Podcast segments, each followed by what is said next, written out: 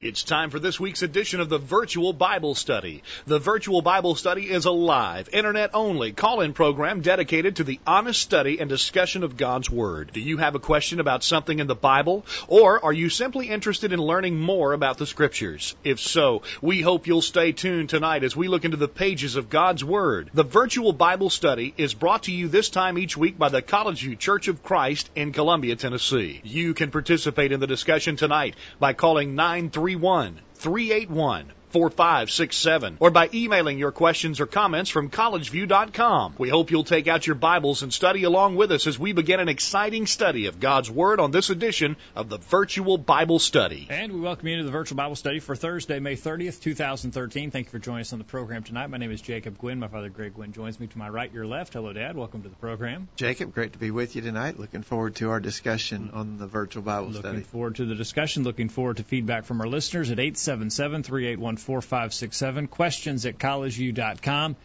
And they're filing into the chat room tonight to the right of the video window. Follow the instructions to log on there and participate with other listeners on the program tonight. And you have selected for tonight a interesting and a concerning topic. Yeah, we, we learned of a Church of Christ in Fort Worth, Texas, that has made a decision to add instrumental music to their worship service, or at least a portion of their worship service. They're not the first. They're certainly not the first. They won't be the last, sadly. Uh, probably not, unfortunately. But they were fairly uh, open in describing their purposes. And, yes. And they, they, they, they put out a special announcement uh, of this decision. The elders did, or the elders of this Church of Christ did. They put out a special announcement, and then they also put out a would you call it an FAQ? Uh, oh yes. Uh, frequently asked questions yes. about what they're doing. Yes. And so in, in all of that, they supplied quite a bit of information as to what's going on there, and gave some real insights to their thinking, not only about instrumental music, but I think also exposed their what I believe to be flawed thinking concerning Bible authority. So we want to take their comments and then just analyze them in our program tonight. We want to hear from you. 877-381-4567. Questions at collegeview.com. It's interesting.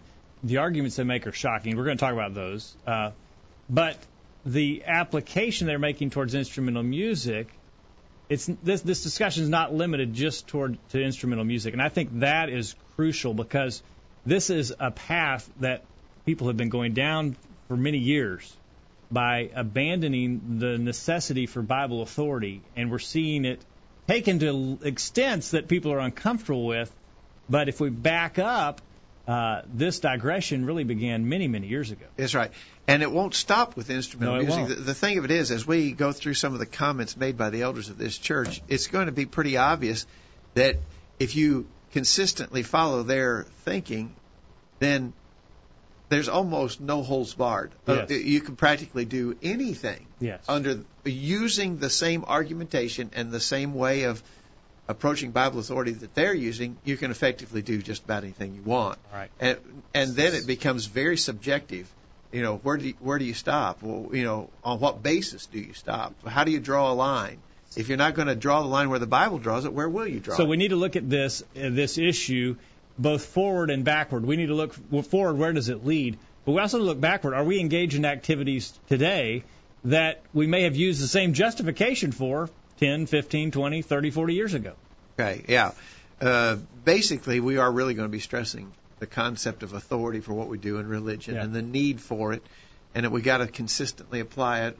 Uh, we're going to see the case of some people here who just desperately do not apply the logic of Bible authority. As you do on every Thursday, you sent out a list of questions for us to consider. I think these are lengthy. We maybe yeah, we won't. We're tonight. not going to read them all uh, ahead of time. We'll try to get to them. We're going to have to go pretty fast to cover all the things that were in this essay presented by the elders of the Heritage Church of Christ in Fort Worth, Texas. Okay. Um, in our update to our list earlier today, and we always remind you, get on that list if you're not by sending us an email to questions at collegeview.com. Just say, add me to your list. And on Thursdays, you'll, about midday, you'll get a, an email indicating what our study is going to be that night and give you some ideas of what we'll be talking about. Ask for your feedback.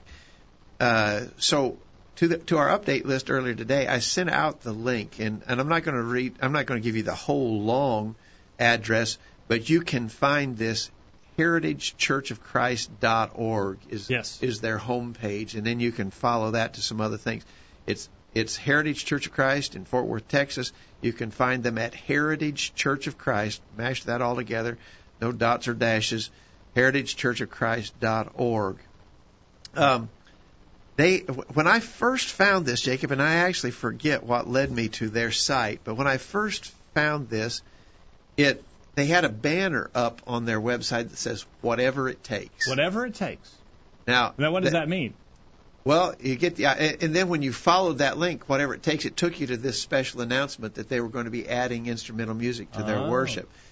The idea was we'll do whatever it takes to reach people, basically. Okay. Uh, I'm wondering if they got a good bit of grief for that because when I checked today, they had removed that banner. The announcement was still there that they were going to be adding instrumental music, but they had taken down the banner which said whatever it takes. Mhm. I, I wonder if some people kind of gave them some grief because if you're going to do whatever it takes, again, what are the limits? That that that suggests no limits at all Whatever. to what Yeah. approaches you would use. Yeah. But uh, anyway, we, the first part of our discussion, Jacob, we want to center on the ar- the arguments made by the eldership of this Heritage Church of Christ, Fort Worth, Texas, as to sort of what motivates them to want to add instrumental music. Now, they're a Church of Christ. They they previous to this point in time, they had been exclusively a cappella in their music in worship. Now they're going to add instrumental music. Yes. And so the first quote that I basically all I did was put out quotes from from these statements from the elders, asking your thoughts about this. The first quote we wanted to talk about goes like this: Mm-hmm. This church has been on a quest to become a church that is committed to reaching people who are far from God. We have decided that the addition of an instrumental worship service would be beneficial to our quest to reach the lost. We are convinced that God has called us to a mission that requires us to consider the needs and preferences of others above our own. Uh huh. So, very clearly, they're saying we're going to do this because we think it will help us reach out to people. We want to do things that will help us reach people. And to do that, we have to put our needs and preferences aside and think about what their needs and preferences will be.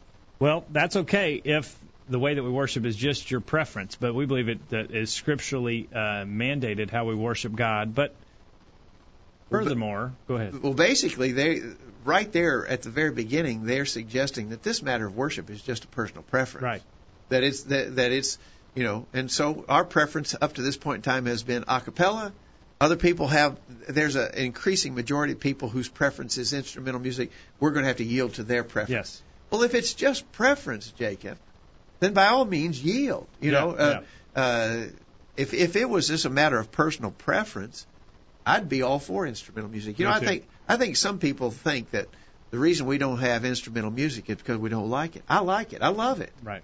Uh, I would if it was left up to me to to do what I preferred. I'd say bring in the whole band, a Oh, a big big one. band. a big band Yeah. with all the electric uh, amplifiers we, and everything. Are we Let's- talking Lawrence Welk era? No, no, no, No, hard rock. Oh, a hard rock band. yeah, Okay. okay. Uh, uh, let's rock the place, man. Okay.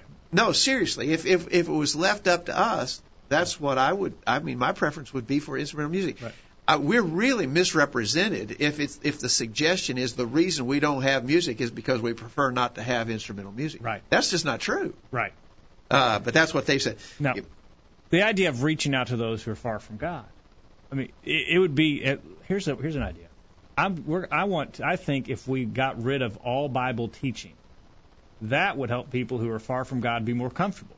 Yeah. It makes people uncomfortable when they come here and we talk talk about fornication, we talk about uh, adultery, Alcoholism. alcohol. It makes people uncomfortable. If we were to just get away from, if we would get rid of these personal preferences and not put them above others, I think we'd get a lot more people to come. Uh, no, no doubt about it. But in, in reference to that, the Apostle Paul said in Galatians chapter 1, verse 10, Or do I now persuade men or God, or do I seek to please men? For if I yet pleased men, I should not be the servant of Christ. Yeah. Paul said, you know, his work was not about pleasing men. Yeah. It was doing the will of the Lord. Mm-hmm. And that's got to be what we what motivates us. And I think in this first statement, the, the elders of the Heritage Church of Christ have proven that they don't see it the same way the Apostle Paul did. Let us know your thoughts. 877 381 4567. Along those lines, uh, Mick sends in his email. He says, This sounds like the solution many churches offer. We want to grow, and the world is not interested in us or the truth we teach. Therefore, the solution these people offer is to become more like the world, more like the denominations. Since they don't like who we are, we'll become something more to their liking. If the people have trouble accepting something as simple as instrumental music, that even those who would introduce them would consider optional, then what other areas of doctrine will they need to compromise on in order to retain their allegiance? What areas of sin will they have to avoid discussing in order to keep people around? Thank you, Mick. All right. Chris in the UK has added, uh, uh, he says, I will give my usual response to the seeker sensitive approach. And I think that probably is a good descriptive uh, I, I don't know if I've heard it used that way before, but I think that probably is. In other words, this is a seeker sensitive approach. We got people we want to we want to be sensitive to them, yeah, and, and right. so he he references Romans three eleven. There is none that understandeth. There is none that seeketh after God. He says the the reaching for those who are seeking is done through preaching the word. What word is given through instrumental music? To put it simply, none. And I'm convinced that we are given to a mission uh, Matthew 28:19 to go into all the world, go to every nation, baptizing them in the Father, Son, and the Holy Ghost. Teach all nations, baptizing them in the Father, Son, and the Holy Ghost. So uh, Chris has suggested, how does that reach somebody? How does playing an instrument reach somebody or teach them? Question. Good question. All right. Galatians 1 verse 10, For do I persuade men or God? For if I seek to please men, or if I yet please men, I should not be the servant of God, or Christ. Yeah.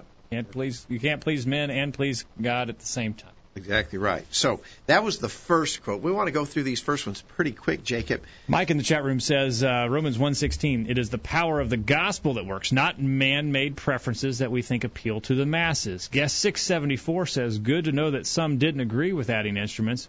We uh, and uh, guest 674 quotes, I think, from their uh, frequently asked questions. We realize this will be an uncomfortable for some of our members as it is for some of us. Further, we are saddened that some of our leadership felt compelled to step down from their position during this process, even though we all agreed it was not a biblical issue. You get the idea from that. I noticed that too. What, what uh, guest 674 has, has quoted. I noticed that it looks like they've had some controversy over this. Some there's been some some friction in that congregation over this decision, but they intend to plow ahead regardless. Well, and it's not the first time that people have plowed ahead on what they called were issues of liberty uh, this, according to the Heritage Church of Christ, would be a matter of liberty, and yet they're going to plow ahead, offending those who would have who have a problem with it, uh, so that they can practice their liberty. If, if it was purely liberty, right. Even at that, they're violating Romans 14 right. when they're offending the conscience of those yeah. uh, who have a problem. And there's a long list of issues that people have taken a stand that yeah. uh, on liberties where they have violated Romans 14. All right. Now, the second part of this quote, in regards to what's motivating them, we sent this out earlier. This was quote number two. During our time of study and research, we compiled a list of churches of Christ who have added instrumental music to their worship. Most have grown as a result. Some have grown dramatically. well, uh, there you go. There's all the proof that you need. The case is settled. The the book is shut. Well, again, that's very t- transparently exposes what this is about. This yeah. is about trying to attract more people, more numbers, right. get bigger numbers. Well, I'm going to tell you, Jacob, if if that's what you want to do, just bringing in instrumental music is a pretty inadequate measure. If if you want to bring in lots of people, there's a number of things you could do that would bring in more people than just having instrumental right. music. Uh, you know, the the old uh, illustration of tape a hundred dollar bill under every seat in the auditorium. Anybody who comes gets a hundred dollars. You think we could fill up the place? Yeah. Oh yeah, we could fill it up to overflowing. Yeah. Uh, if the motive is get more numbers in there, no matter what, then man, they've stopped way short. Katie bar the door. Yeah. So, but again, I thought that was pretty transparent. Let's It see was. what our what our emailers have said. The verse that comes to mind in my mind is 2 Corinthians chapter 10 verse 12. They're looking at what other churches are doing, and it works for them. 2 Corinthians 10 verse 12. For we dare not uh, make ourselves of the number of or compare ourselves with some that commend themselves, but they measuring themselves by themselves and comparing themselves among themselves are not wise. I think that they would fall into that category that we see Paul condemning Yeah, there. and we could use a lot of verses like uh, Exodus 23 2, thou shalt not follow a multitude to do evil. Yeah, yeah. You know, or we could talk about Jesus' statement in Matthew 7 13 and 14. Yeah. Enter in at the straight gate, for broad is the way uh, uh, that leads to destruction, narrow is the path that leads to eternal life. So, in other words, Jesus said the majority is not going the right way. Matthew 7 13. So I guess to the statement that they compiled a list of churches and that those churches have grown and some have grown dramatically, I guess we could just conclude with a big fat so what? Yeah, Mick says, uh, what kind of growth should the church be aiming for? It seems like the primary type of growth they're looking to achieve is numerical growth. What about growing spiritually? At what cost have these churches grown? What difference will it make if our congregation is large but the Lord has no fellowship with it? Well, that's a good statement right there. We got a big crowd, but the Lord has no fellowship with it. That reminds me of another statement in the Sermon on the Mount, Matthew 7, verses, uh, verse 23. Many will, uh, verse 22, many will say to me in that day, Lord, Lord, have we not prophesied in thy name? And in thy name have cast out devils, in thy name done many wonderful works. Then will I profess to them, I never knew you. Depart from me, ye that work iniquity or lawlessness. Yeah. All right. Uh, and, and then, and from the UK tonight, uh, Chris says, so you go to people for what they want in the worship meeting, never mind the one who we are worshiping and what he says. If increasing numbers are the, a measure of God's blessing, then he really must be blessing Islam and Mormonism. Ooh. To paraphrase a verse, obedience is more important than your mode of worship. Uh, that uh, and uh, that I would add is including obedience in that worship. Uh, so uh, I think he may be alluding to uh, uh, Samuel's uh, condemnation of Saul and uh, his uh, failure to uh, First, first Samuel take care 15. of the Amalekites. First Samuel, First Samuel 15. Okay. yeah. All right. All right. Uh, okay. So, well, we're past break time, Jacob. Let's take a break and then let's catch uh, uh, one more comment about their motives, and then we're going to try to get into what they claim is their scriptural argumentation in support of their decision. Uh, 877-381-4567. We'll take a break and get your comments on the other side. Don't go anywhere. The virtual Bible study continues right after this. Don't touch that mouse. The virtual Bible study will be back right after this. Hi, I'm Jack Coleman, a member of the College View Church of Christ, with a suggestion for you and your family. Why not turn off the TV on Thursday nights and gather the family around the computer for an hour of in-depth Bible study? The virtual Bible study always involves subjects of importance and interest to serious Bible students. So, why not join this Internet Bible study group every Thursday night? Here are some quotes worth pondering. You will never succeed if you never begin. One father is more than a hundred schoolmasters. A man is about as big as the things which make him angry. It's choice, not chance, that determines your destiny. There's no teaching to compare with example.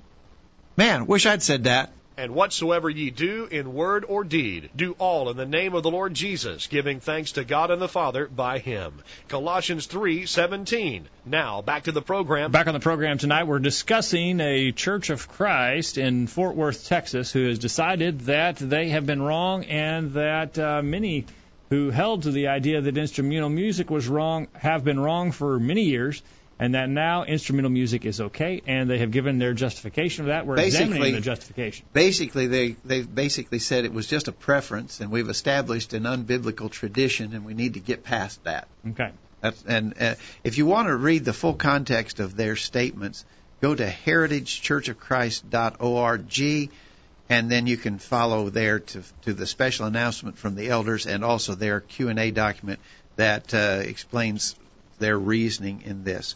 Real quickly, before we get to their their scriptural arguments in defense of their decision, there was another statement that they made in their uh, document that I thought was quite telling. Uh, and I, I- I've I've parsed this, and I admit that I have tried. Yes, to, I saw a lot of- but I've tried to be true to the context. It was just too long to add it all Right, into our right, update. right, but they said effectively, uh, th- these are their words. I've just left out some of their words. Uh, they said, "We are certain it, that is the adding of instrumental music, will remove a barrier from them, that is the lost and unchurched people. So we're certain adding instrumental music will remove a barrier from lost and unchurched people. It is difficult to identify how someone who has no knowledge of a cappella music feels when they experience experience it. They find our music odd and out of date musically. It is not a style that resonates with them. Most people who visit will not return. We have reports uh, from members who state that it is difficult for them to invite their lost friends primarily because of having to try to explain the music. The major way we will attract lost and unchurched people is to be more like Jesus. He met with sinners, he ate with them, he touched the leper, he spoke to a Samaritan woman, he showed mercy to the woman caught in adultery. I thought that was just pretty far out there, Jacob. Yeah. And I thought, I wondered uh, how a paraphrase of that might go. Yeah. Uh, can I give it a shot? Why don't you do that? We are certain that adding a no close service will Oh. remove a barrier from the nudist colonies. Mm. It's Maybe. difficult to identify how someone who has no knowledge of clothing feels when they experience it. Mm. They find our clothes odd and out of date. Wow. It's not a style that resonates with them. Mm-hmm. Now, if if that's the reasoning, wh- I mean, where, how could you oppose someone? Now, obviously, I'm trying to illustrate this with the ridiculous, but what I'm saying is, if that's your line of reasoning, that people find it odd and they don't like it and they won't and they won't come because it's hard for them to understand it. Well, there again, as we've said several times already, there's just no end to that. There's no place to stop going. Right. You, you'll go far and wide. Right, exactly. And it's amazing uh, that they would make those uh, uh, comments. Jesus uh, touched the leper. He spoke to the Samaritan woman. He showed mercy to the woman caught in adultery. But he never said, hey, keep doing your adultery. Keep, uh, Samaritan woman, keep living with that man that you're not married to. Uh, Yeah, scripturally. the, the the implication here. I mean, we certainly understand that Jesus reached out to sinners, and we want to reach out to sinners too. But you don't re- he never Jesus never reached out to sinners by compromising God's truth. Right. Now that's what they're doing. That's the difference. Yeah. Certainly Jesus reached out to sinners, and yes, all of us as Christians should reach out to sinners. But you don't do that by compromising matters of truth. Let us know your thoughts in the chat room tonight and on the phone. It's toll free and the line is open, 877-381-4567. Mick uh, sends his email. He says, if it is a barrier to them that will prevent them from obeying the truth or remaining faithful, are they truly a truth seeker at heart in the first place? If our music feels odd and out of date, we could introduce some more modern contemporary hymns so long as they fit into the category of psalm, hymn, or spiritual song, Ephesians 5:19. But the worship should not feel modern. It is worship. Its worship stems back to practices well over 2,000 years old. If members are having difficulty explaining the music, maybe the members lack understanding about why it is wrong. Their friends they invite are simply unwilling to accept the truth, or C, maybe this is uh, nothing but a red herring, an excuse to try and justify what they want to in- introduce uh, the instrument into the worship service. I wonder about that too. Uh, Chris in UK says, first, church is not a verb, so no one is unchurched. They're either saved or unsaved. Can an unsaved person worship God? So if the music is considered old fashioned, how, then how is setting it to actual music going to help? Also, in all those cases where Jesus reached out to people, which of those involved music?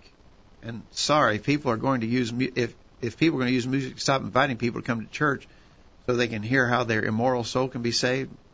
Uh, in other words, he's saying that, that that's a pretty flimsy excuse for not coming to church because you don't like the music. All right. Now, I got I got another paraphrase here for you, Jacob. Uh, we have reports from members who state it's difficult for them to invite their lost friends primarily because of having to try to explain the music. Well, how about this?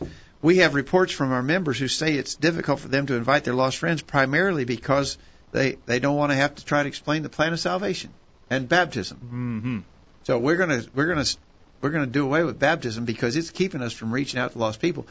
Our own members are having trouble inviting people because they know when the people come, they're going to hear us talk about what a man must do to be saved, including that he must be baptized for the remission of sins, and that's really a a hindrance. It's a barrier to the unchurched.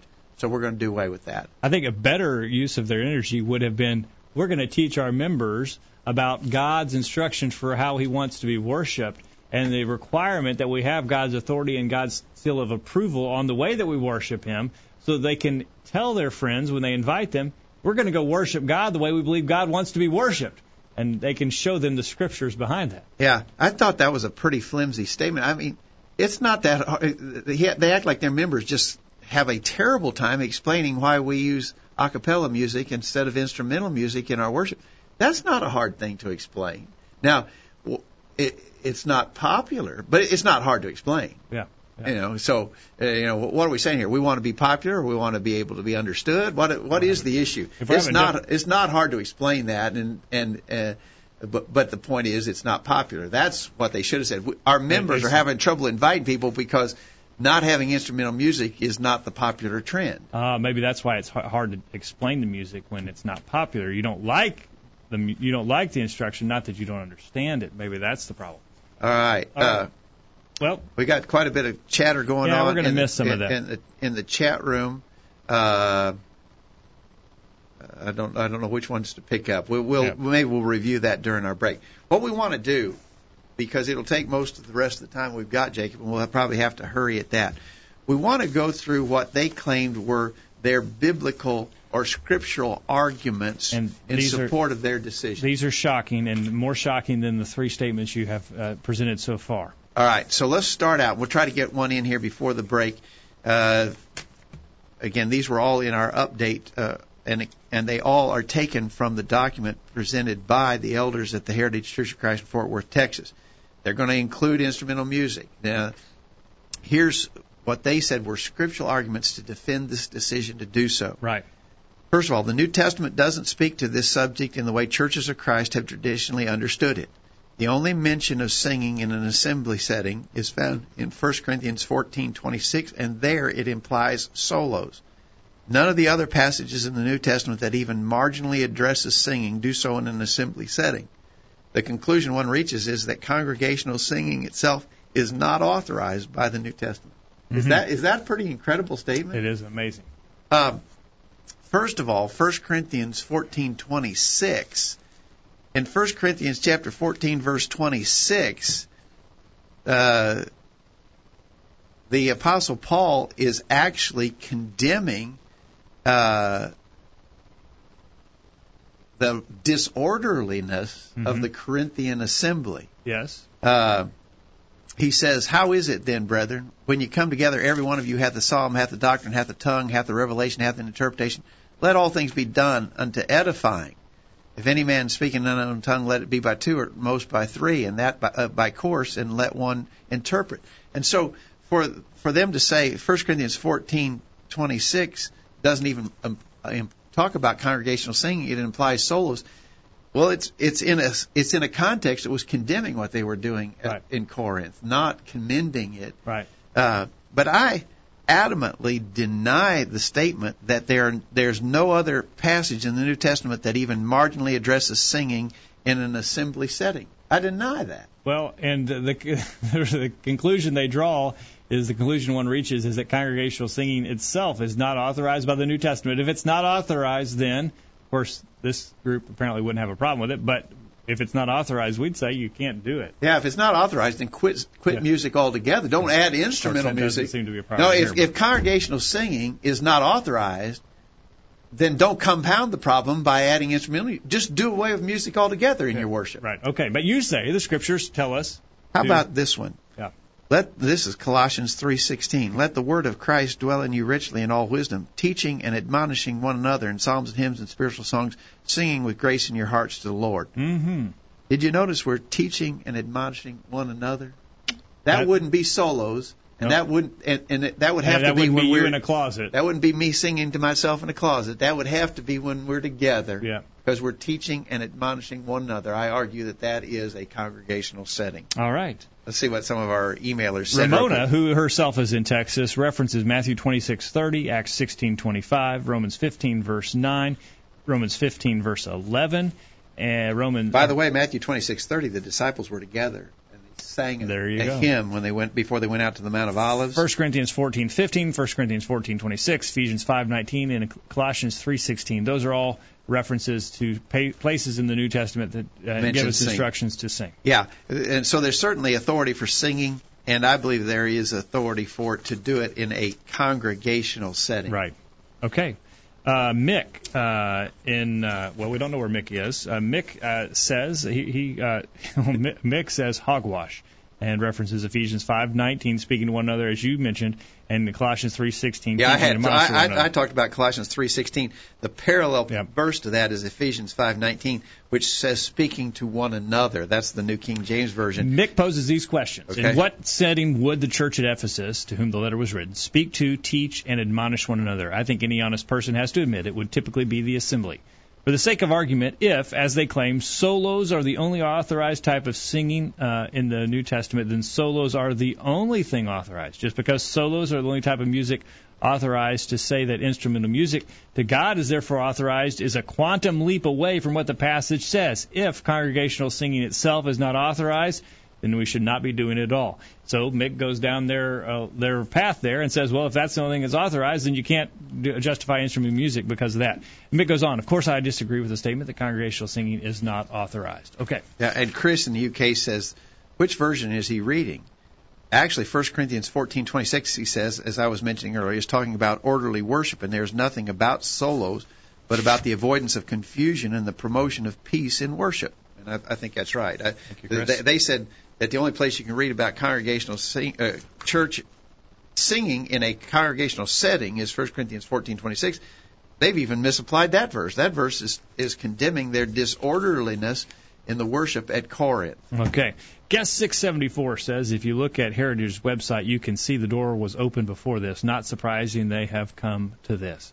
We'd agree with that, Guest 674, and we'd also say uh, that we need to all examine our practices, make sure that we haven't cracked that door open with other things that we're allowing that we don't have authority for. Yeah, John in Oklahoma says the one verse from 1 Corinthians 14 that he might be referencing is verse 15, where it says, What is the conclusion? Then I will pray with the Spirit, I will also pray with the understanding, I will sing with the Spirit, I will also sing with the understanding. It is a stretch, though, to say individual Christians sang solos during the worship service referenced in 1 Corinthians 14. I agree with John. I do think that, that they even, if, if they were going to pick a verse from 1 Corinthians 14, they picked the wrong one when they picked verse 26. I agree with John. If they wanted to use 1 Corinthians 14 as justification for music in the assembly, it would be verse 15. All right. We're going to take a break and get this week's bullet point, give you time to send your emails, get on the phone, or join in the chat room with your comments. We'll go to the break and get your thoughts on the other side. Don't go anywhere. The virtual Bible study continues right after this. Enjoying the virtual Bible study? Email a friend during this break and tell them to join in on the discussion. There's more exciting Bible study after this commercial. This is Greg Gwin with this week's bullet point. Several attempts had been made to restore an erring Christian, but every effort had failed. Finally, it was clear that disciplinary action could not be avoided. And what was the response of this wayward member? She wrote, and I'm not making this up. She said, Go ahead and dismember me if you feel you have to. Her statement illustrates that many people misunderstand the subject of church discipline. Some of the erroneous ideas are like these. First, some say Christians withdraw from people because they lack a proper level of love. Actually, just the opposite is true. This action is taken out of a deep love for the eternal soul of the one who has fallen away from faithfully serving the Lord. We know that if they are not alerted to their lost condition, they will suffer eternity in hell. We love them too much to let this happen without a strong effort to save them. Or someone says the church does this because they just don't care enough for weak members. Again, this is simply not true. We care so much that we're willing to sacrifice our friendly social contact with a brother or sister who has sinned and refuses to repent. We are hoping that by doing this, they will be motivated to come back to the Lord. We know that this is ultimately the most important thing. Or someone else says, it just seems like the elders and others in the church enjoy doing this sort of thing. Nothing could be further from the truth. This action, when it becomes necessary, is hard and it hurts to have to do it. It would be much easier to just look the other way and let the sinful one continue on the destructive path to eternal ruin. But because we care and out of deep love for their soul, we do this even though it is a very difficult thing. Or someone else says, I just think this is an incredibly mean and hateful thing to do. In reality, it would be mean and hateful if we did not do this in an all out effort to restore a fallen brother or sister. When nothing else has worked, this is the final push to save their soul. So no, it's not mean or hateful. It's a sign of real devotion to the well-being of the one who has slipped away. Or finally, someone might say, those Christians who would do something like that just have a holier than thou attitude. Well, no, that's not right either. This action is taken, quote, in the spirit of meekness, and we are always, quote, considering ourselves lest we also be tempted. Galatians chapter 6 verse 1. We understand that we also can be overtaken in a fault, and therefore we do this and would hope that others would care enough for us to do the same if we needed such help. So, no, we won't dismember anyone, as that one wayward member said, but we will take the proper steps to administer church discipline when it is needed. It's what the New Testament teaches us to do, and it's what love demands. That's this week's bullet point. Think about it. I am Nestor Sanchez from Arica, Chile, in South America, and I love to listen to the virtual Bible study. And this moment, I invite you to participate in this program too. Gracias. Use your internet connection for something good. Listen to the virtual Bible study every week. Now, back to the program. We're back on the program tonight. We remind you this program is brought to you by the College View Church of Christ in Columbia, Tennessee. Find out more about us by visiting our website, thevirtualbiblestudy.com, where you'll find that we are committed to following the patterns that God has given us in His Word. We believe that we must have authority for all that we do, teach, believe, and practice, and we're striving to find that authority and to uh, implement it in our lives. And we hope that you are, interested in that as well, and you would come and worship with us. Find out more about our meeting place and our location, our times of worship at thevirtualbiblestudy.com. We're talking about uh, the fact that the church in Fort Worth, Texas, has decided that instrumental music is now okay. And you know that sort of links to what you were saying about our approach here at College View. We're trying to just follow the Bible as carefully and accurately as we can because we think it's the only way we know how to please God. So that's why we take a, a document like the elders at the Heritage Church of Christ in Fort Worth, what they put out on their website. We take that quite seriously because it it it really goes to the very roots of what we believe and stand for. Right. And we believe that well, if you don't follow what God has said, you might as well throw the whole Bible away because you basically said it doesn't matter. Uh, and if you do that in any aspect of your life or your uh, work uh, collectively as a congregation, you again, you've just basically said to, to God, well, you said to do it, but we don't care. And you've said God's word doesn't have any meaning and doesn't have any application in your life. You may say, well, it's just on this one subject. Well, if you just do it in one area, why can't you do it in every area? And that's why we believe it's so fundamental that we have Bible authority for all that we teach and all that we practice. Uh, Wade is uh, we've got a we've got a good audience tonight. Uh, Wade has brought his uh, sons with with him tonight, and Wade, you had a comment I didn't see before the break. Uh, you had you had a, a thought as you were listening to the discussion tonight.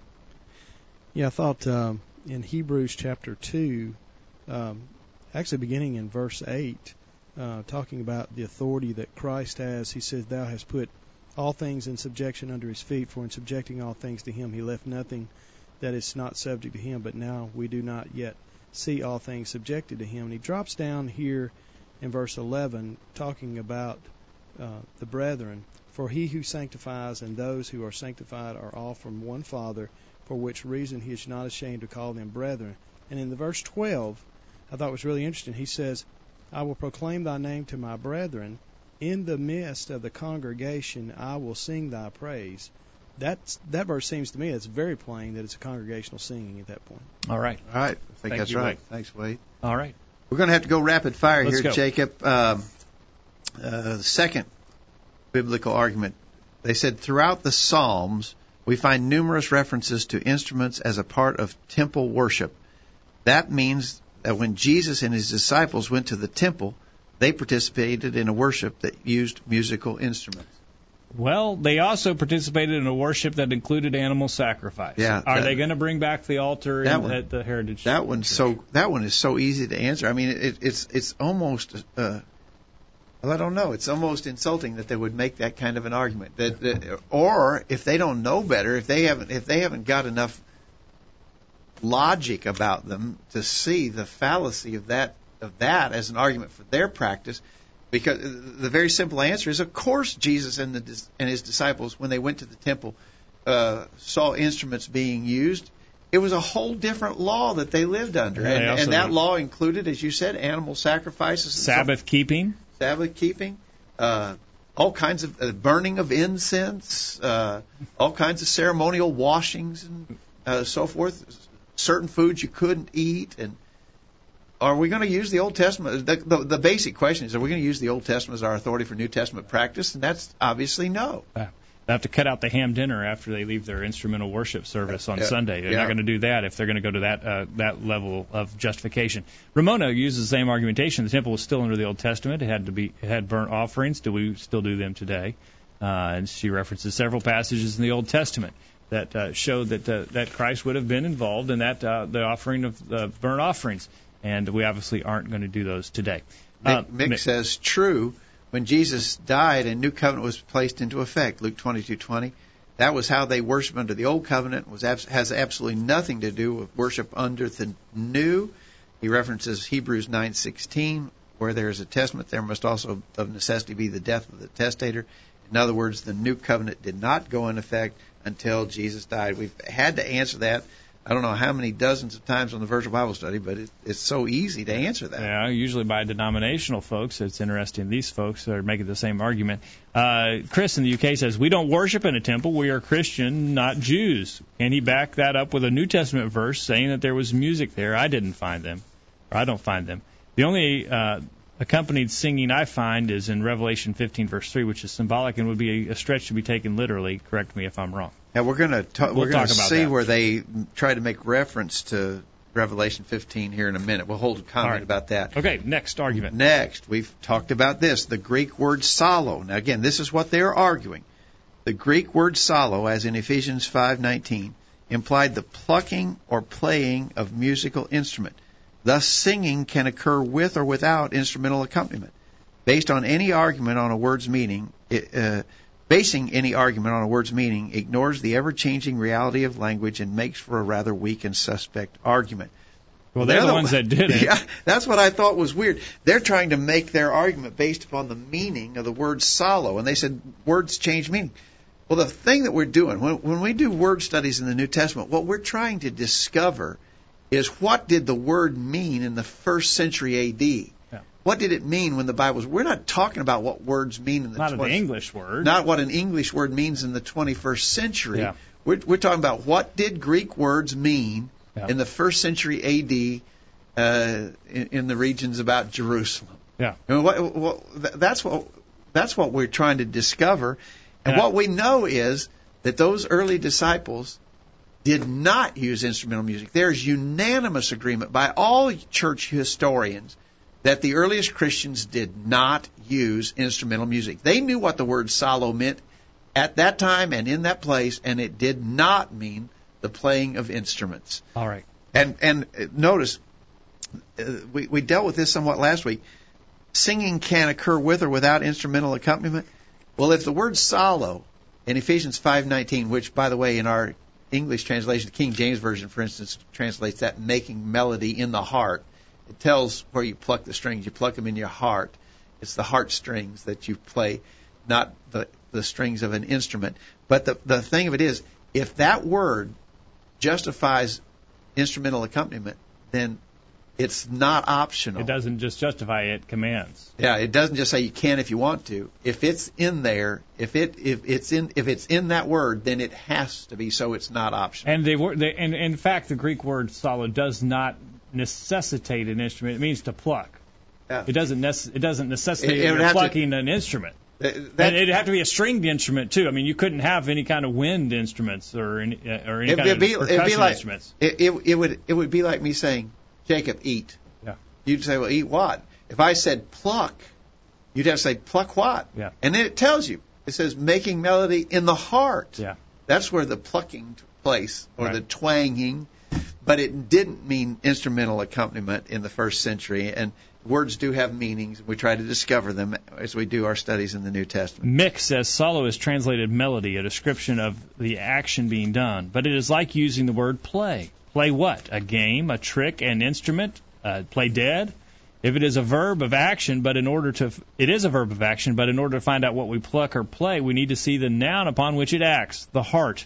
Most versions translate the verse this way. But I thought these renderings were interesting to see how various translators chose to render this verse. The Darby Bible, singing and chanting with your heart to the Lord. Modern New Testament, singing and with all your hearts making music to, unto the Lord. The World English Bible, singing praises into your heart to the Lord. Wesley's New Testament, sing and offer praise in your hearts to the Lord. Even some of the looser paraphrase Bibles seem to get this one right.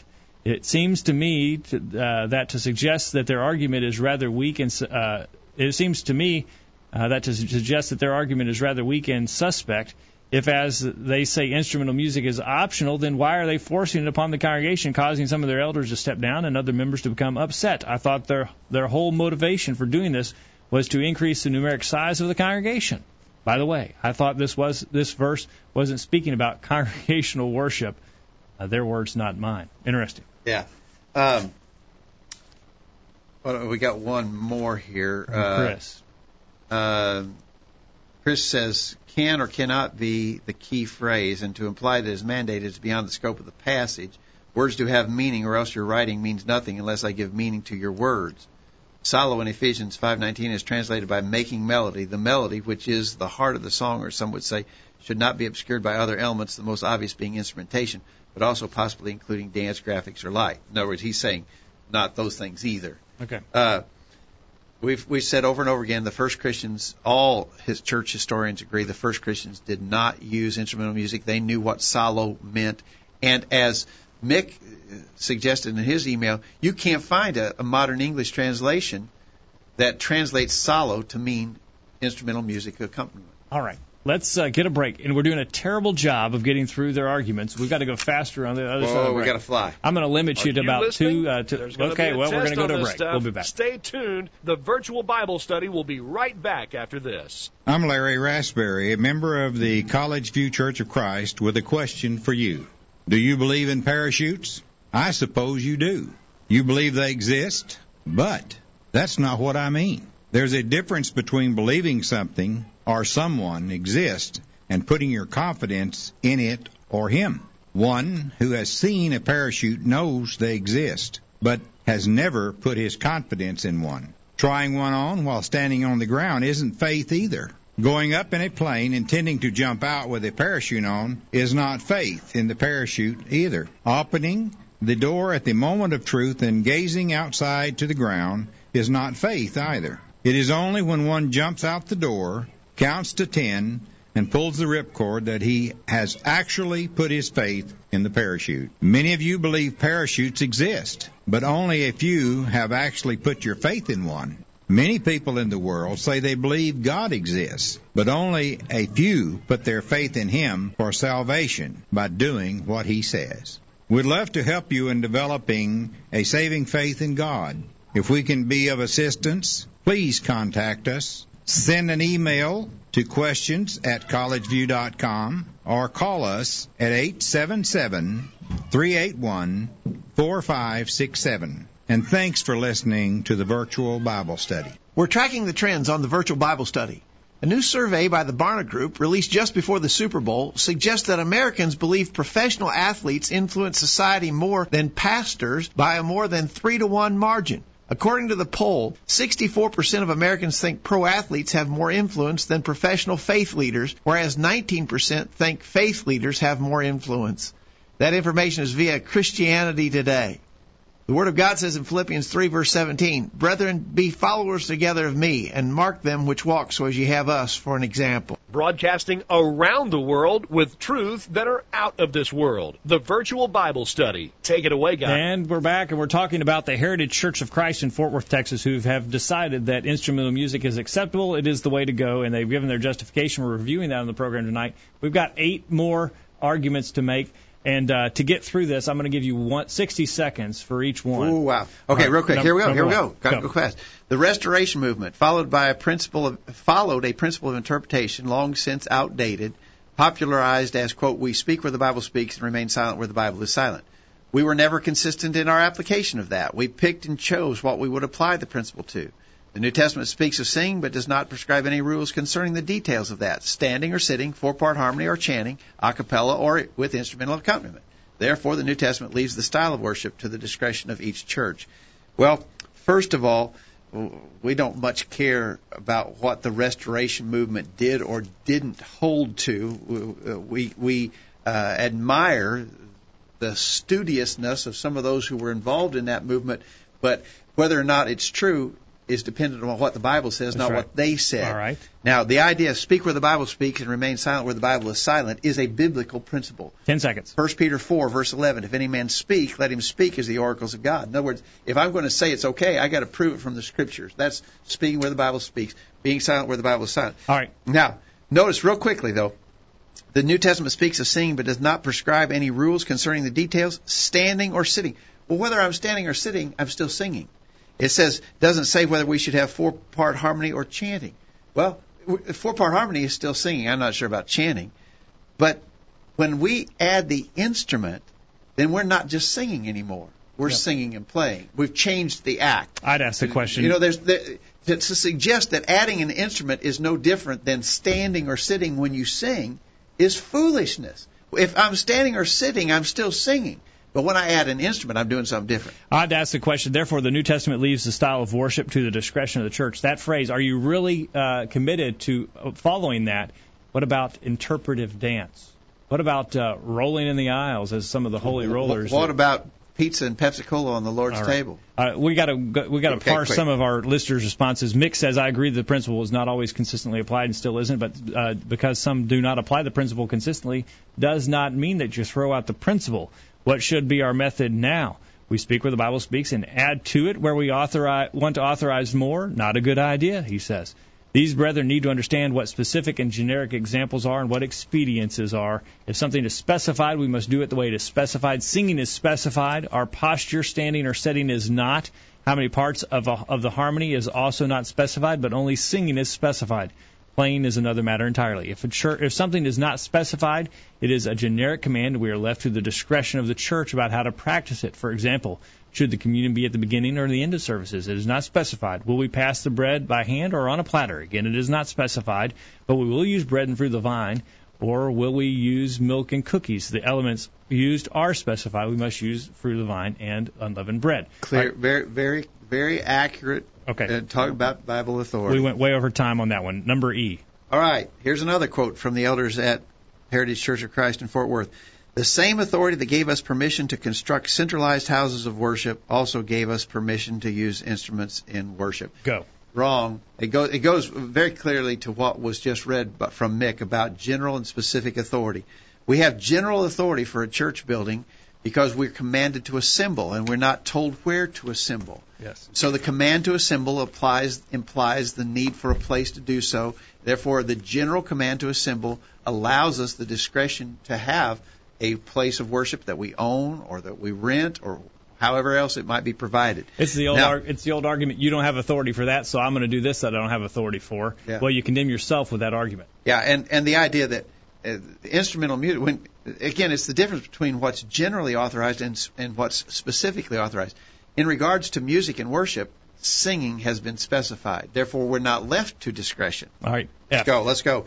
God gave. A, they go on. God gave us that permission by virtue of the indwelling of the Spirit that enables us to use our knowledge, wisdom, and discernment for how best to be on mission with God. We have we have the authority to fi- to bind. That's a typo.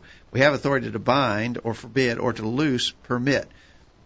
Going to tell you that's a scary statement. That right is there. a slippery slope, and it is the same slope that people are sliding down on the issue of homosexuality. Uh, for for one example, is that well, we know better. We can figure it out for ourselves.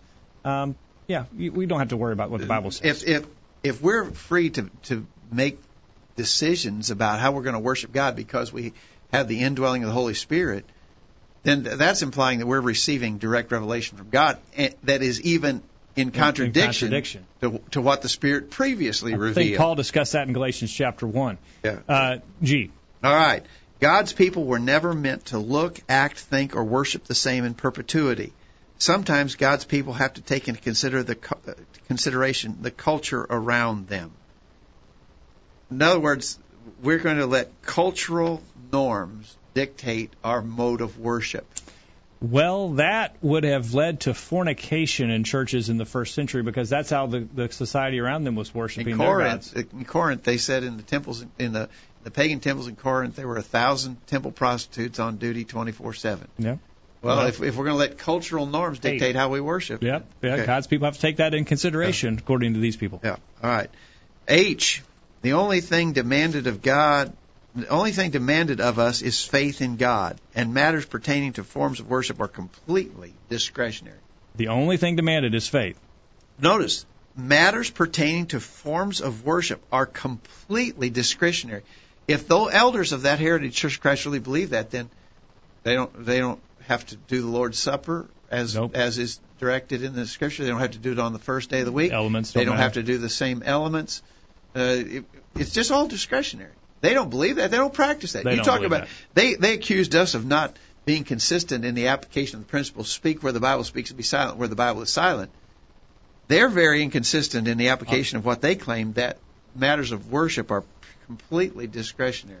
I. Revelation 5 refers to harps accompanying singing in heaven, while Revelation 15, 2 and 3 indicates that God gave them the harps. That's got to be the easiest one of all, right? Yeah. When you're an angel in heaven and they give you a harp, play it.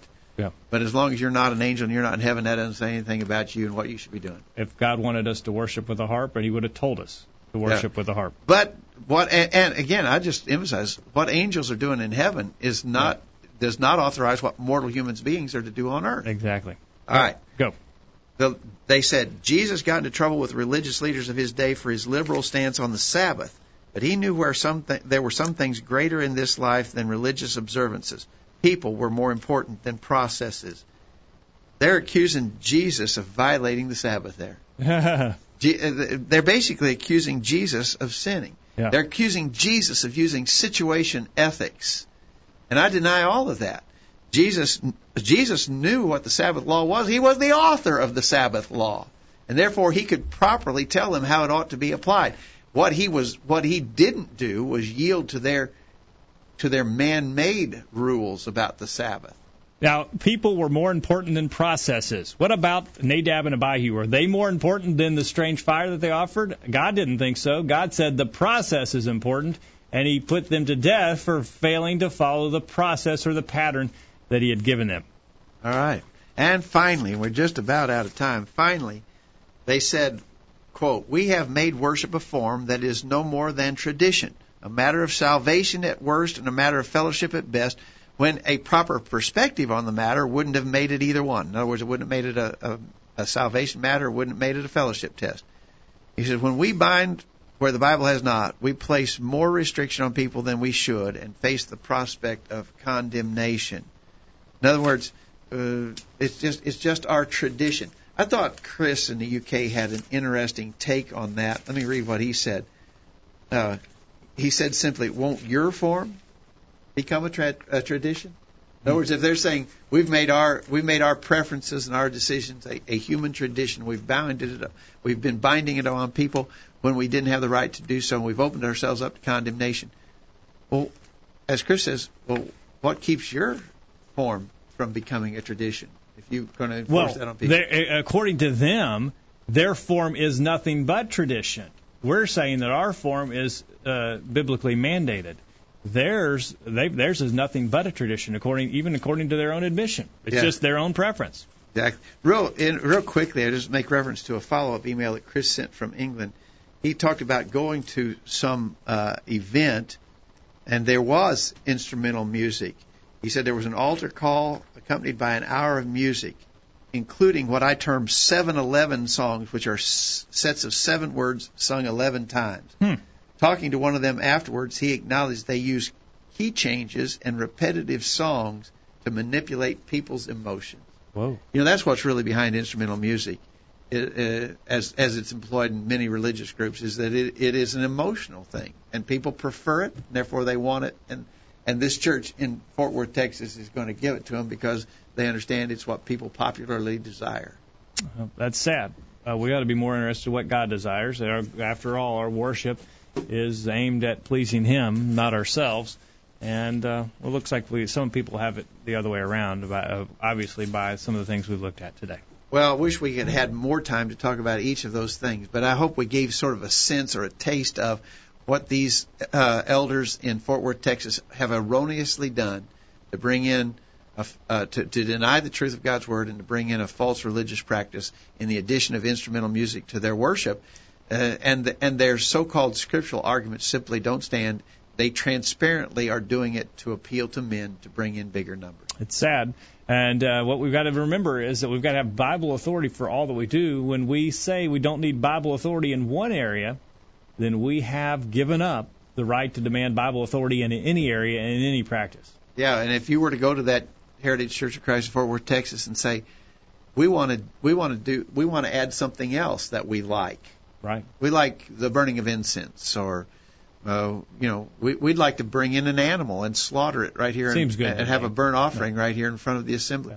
Wh- where would you stop? Where would you draw the line? If that's what people want, and we must give it to them to keep attracting them, then there's no stopping point. And this, as a matter of fact, is not the first departure from the truth. No, in the chat room, John in the chat room, who's in in uh, the Oklahoma City area, mentions a church near where he is that's gone through the same process a few years ago. But and and when you bring in the instrumental music and worship, though, it shows it's that's not the first deviation this congregation has practiced. Yeah. It's a it's a process. You You, don't it- just bring you don't you don't just do exactly what God wants you to do one day and next day you're worshiping instrument uh, with instruments. It's a it's a process. It's, it's a diversion or a, a departure from the truth. I, I caught I caught a comment that John had made earlier in the chat room. That church in the Oklahoma City area that brought in instrumental instrumental music lost 300 members, but they did it anyway. In other words, they were interested in bringing people in. They weren't interested in the people who were already there who left because the instrument was brought in. So again, there's there's a, a, an obviously flawed agenda underway there. All right, we ought to conclude with Colossians 3:17. Whatsoever you do in word or deed, do all in the name of the Lord Jesus, giving thanks to God and the Father by Him. We must have authority for all that we do.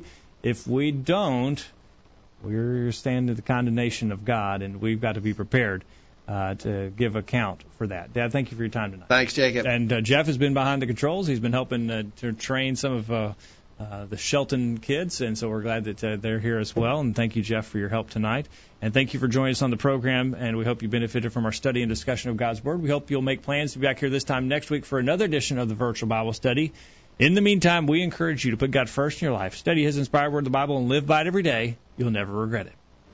Thanks for listening to the virtual Bible study brought to you by the College View Church of Christ. The College View Church of Christ meets at 1618 Hampshire Pike in Columbia, Tennessee. If you are in the Columbia, Tennessee area, we encourage you to worship with the College View Church of Christ on Sunday mornings at 9:30 and on Sunday evenings at 6 o'clock. The College View Church of Christ also welcomes you to attend their Wednesday night Bible studies at 7 o'clock. If you have any questions about something that was said on tonight's broadcast or would like more information about the College View Church of Christ, please call 931-381-4567. That number again, 931-381-4567. Or for more information on the internet, visit collegeview.com. Be sure to tune into the virtual Bible study this time next Thursday for another informative study of God's Word.